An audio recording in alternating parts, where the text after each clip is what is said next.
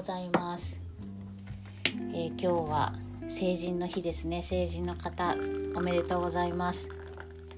素敵な未来を、えー、皆さんのね素敵な未来の少しでもお手伝いができるよう私たちもう成人 ×2 を超えてますけど頑張って作っていきたいと思います。素敵な未来がたくさんありますように。えー、今日はこうアイルベーダー的にこう冬のサーフィンや、えー、サウナを見るとどうかっていう話を少ししていきたいと思います。昨日今年初めての初海に行ってきましたサーフィンに行ってきましたで日本海京都の丹後半島に行ったので道中ねすっごい雪積もっててえ、これ海どうだろう寒そうだなと思ってちょっとこう気持ちが慣れてたんですよ。でまあ着いたらまあまあいい波で人もあ人はそんな少なくなかったかな結構多いなって思ったかな。で波もそんなにいい感じだったのでまあせっかく来たし浸かるだけでも入るかっていうテンションで入ったんですよ。でもフル装備ですよね。あのウエットスーツゴムでできたウエットスーツと、えー、グローブ同じ素材のグローブとブーツ履いてヘッドキャップだけかぶってなかったですけどフル装備で。入ったら思ったより冷たくなくてで波もまあまあ良くて。寒いのは寒いんですけどね。風が吹いてたし。でもすごく気持ちいい、えー、波乗りでした。で寒い時のいい点っていうのは、まあ、すごい寒いんですよね。でできるだけ体冷やしたくないしできるだけ長く入りたいなって思うから自分の体にも全集中するんですよ。こう体をギュッてこう縮こめないようにしようとか。呼吸をしようとか。それがすごく水の音が。そうその自分の体に集中するのがすごく瞑想的でなんかね他のことから離れられるのでより離れられるので普段サーフィンの時もそうなんですけど冬のサーフィンはより自分の体に集中できて瞑想的でそういうところはいいなと思いました。でここでその今日話そうと思ってるアイルベーダー的にどうなのかっていうところを考えていくとまあこの冬の時に寒い海水の中に入るっていう体を冷やすっていうことをするので完全にバランスが崩れた状態じゃないですか。アイルベーダーはバランスを重んじるバランスをポイントにする概念があるので。だからまあダメですよね。よくいいことではないですよね。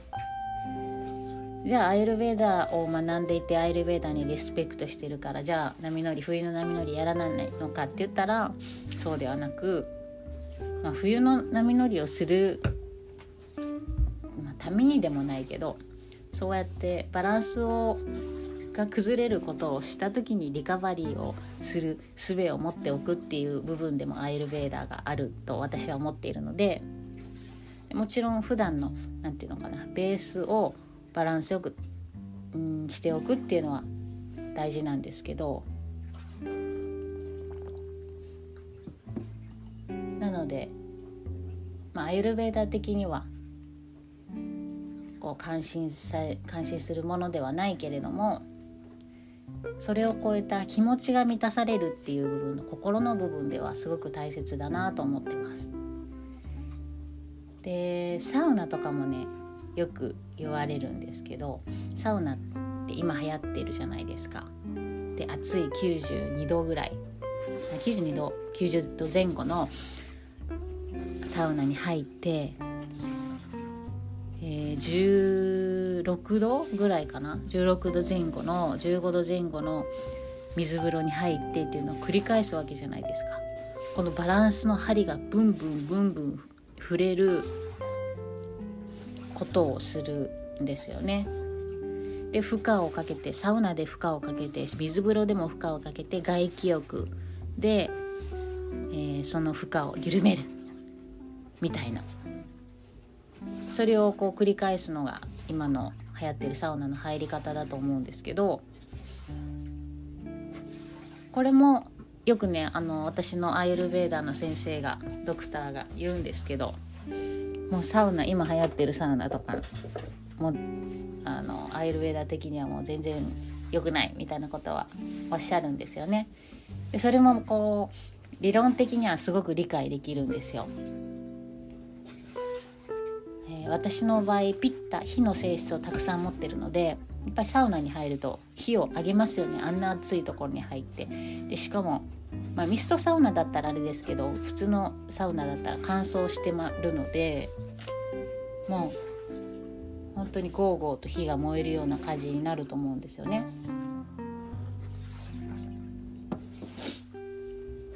うん、で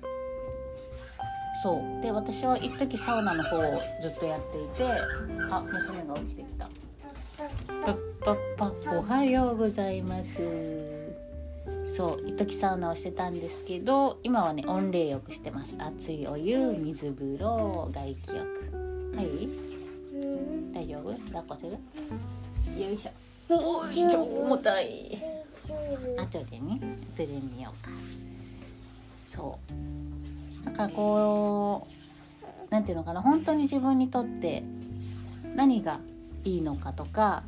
その気持ち的なことを時には優先して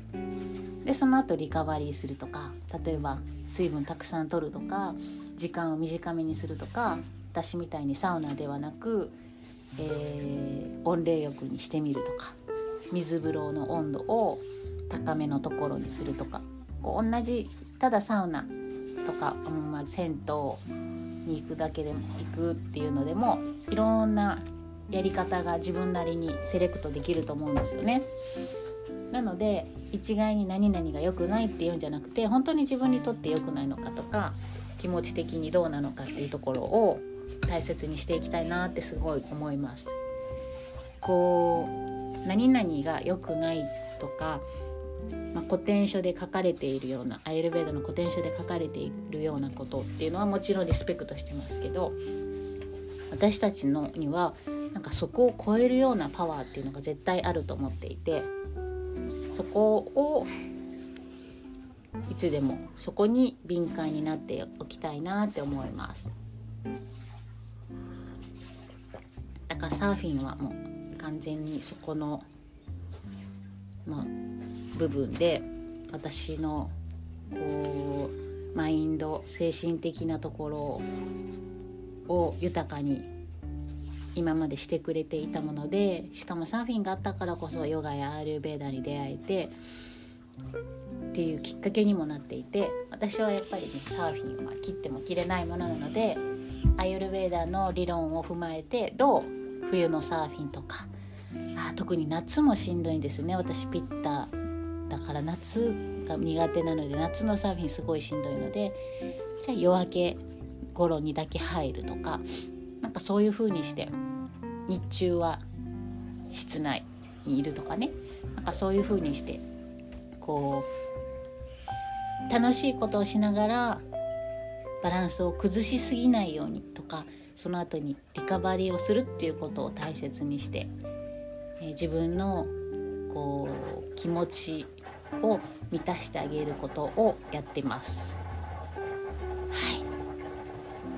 昨日のサーフィンは寒寒かったけどすんごい気持ちよかったです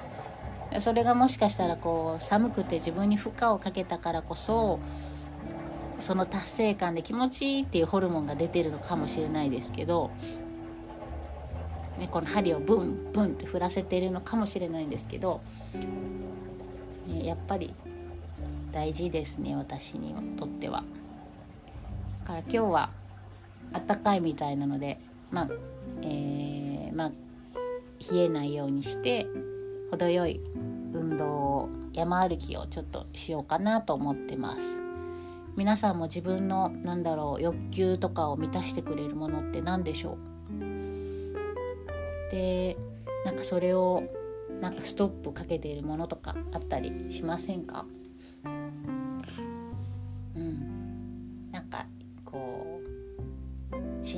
しそれをいろいろ考えてみるのもいいかもですね。リンゴジュース飲む、はい、ではこの辺にしたいと思います。今日は、まあ、アイルベーダー的に冬のサーフィンや温銭湯はどうなのかみたいなところを話しました、まあ、それに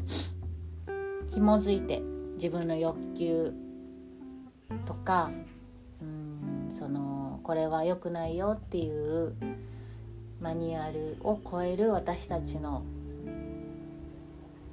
持っているものみたいな誰でも持っているものみたいなところのお話をしました、はい、ではでは今日成人の日引き続き皆さんにとって良い一日になりますように今日もありがとうございました。良い一日を。バイバイバイバイ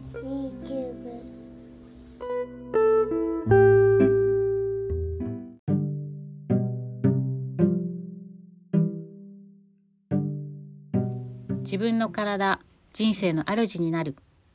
オンラインコミュニティウェルビーイングラボの提供でお送りしました。